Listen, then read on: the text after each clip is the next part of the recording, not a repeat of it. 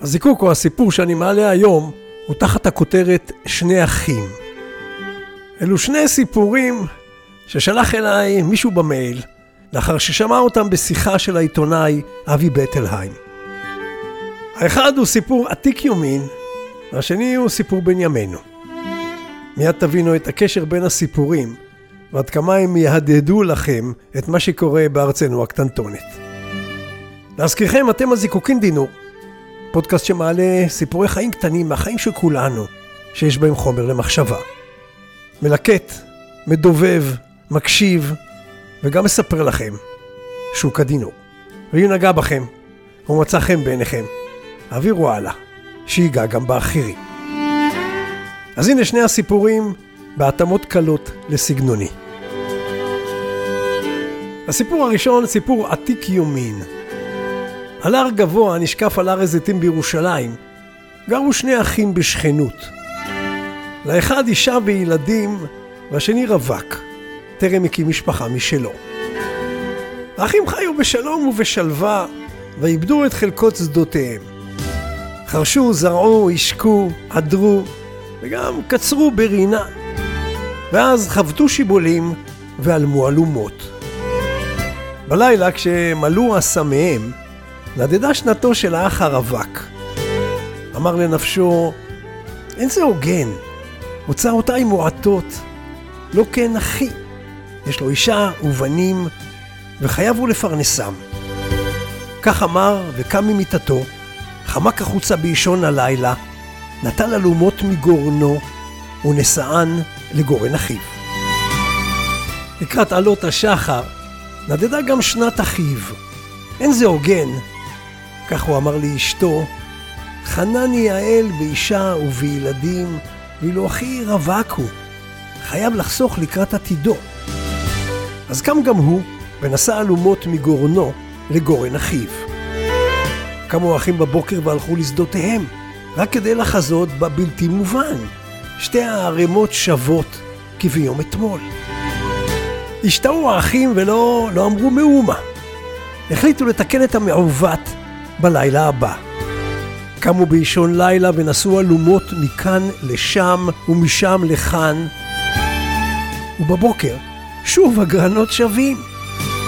עשו כן בלילה השלישי והרביעי, ואז באחד הלילות הם נפגשו, והתעלומה נפתרה.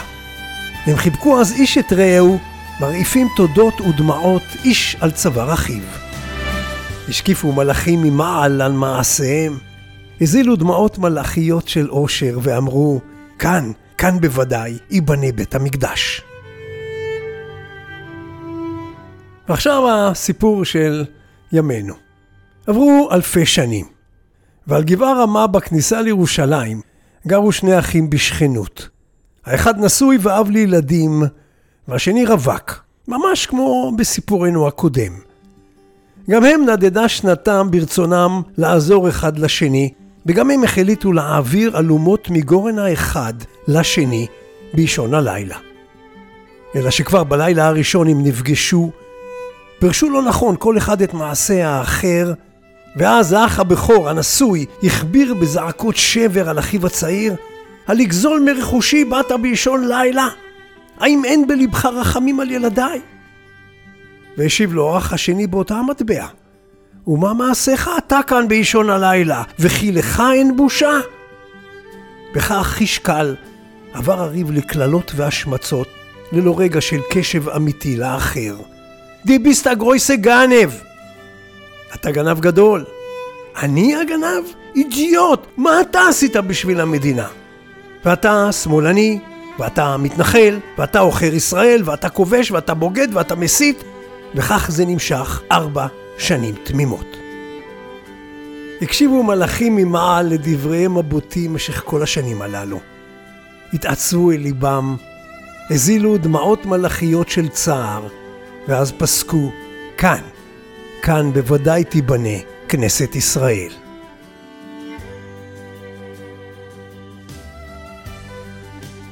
החלק הראשון של הסיפור, כך נאמר לי, מבוסס על קובץ של אגדות וסיפורי עם, שנקרא מעשה ניסים, שלוקטו במאה ה-17 על ידי הרב יוזפה.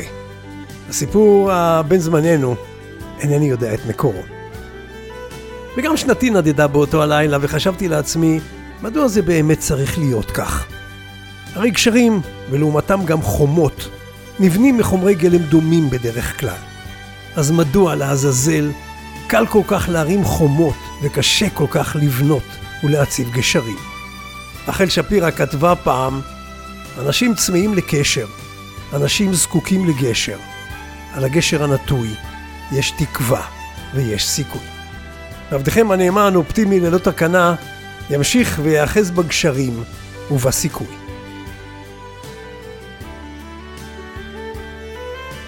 הנעימה שברקע היא נעימה סקוטית עתיקת יומין מהמאה ה-18 כמדומני, שנקראת Old Lang Sign, שפירושו זמנים עברו.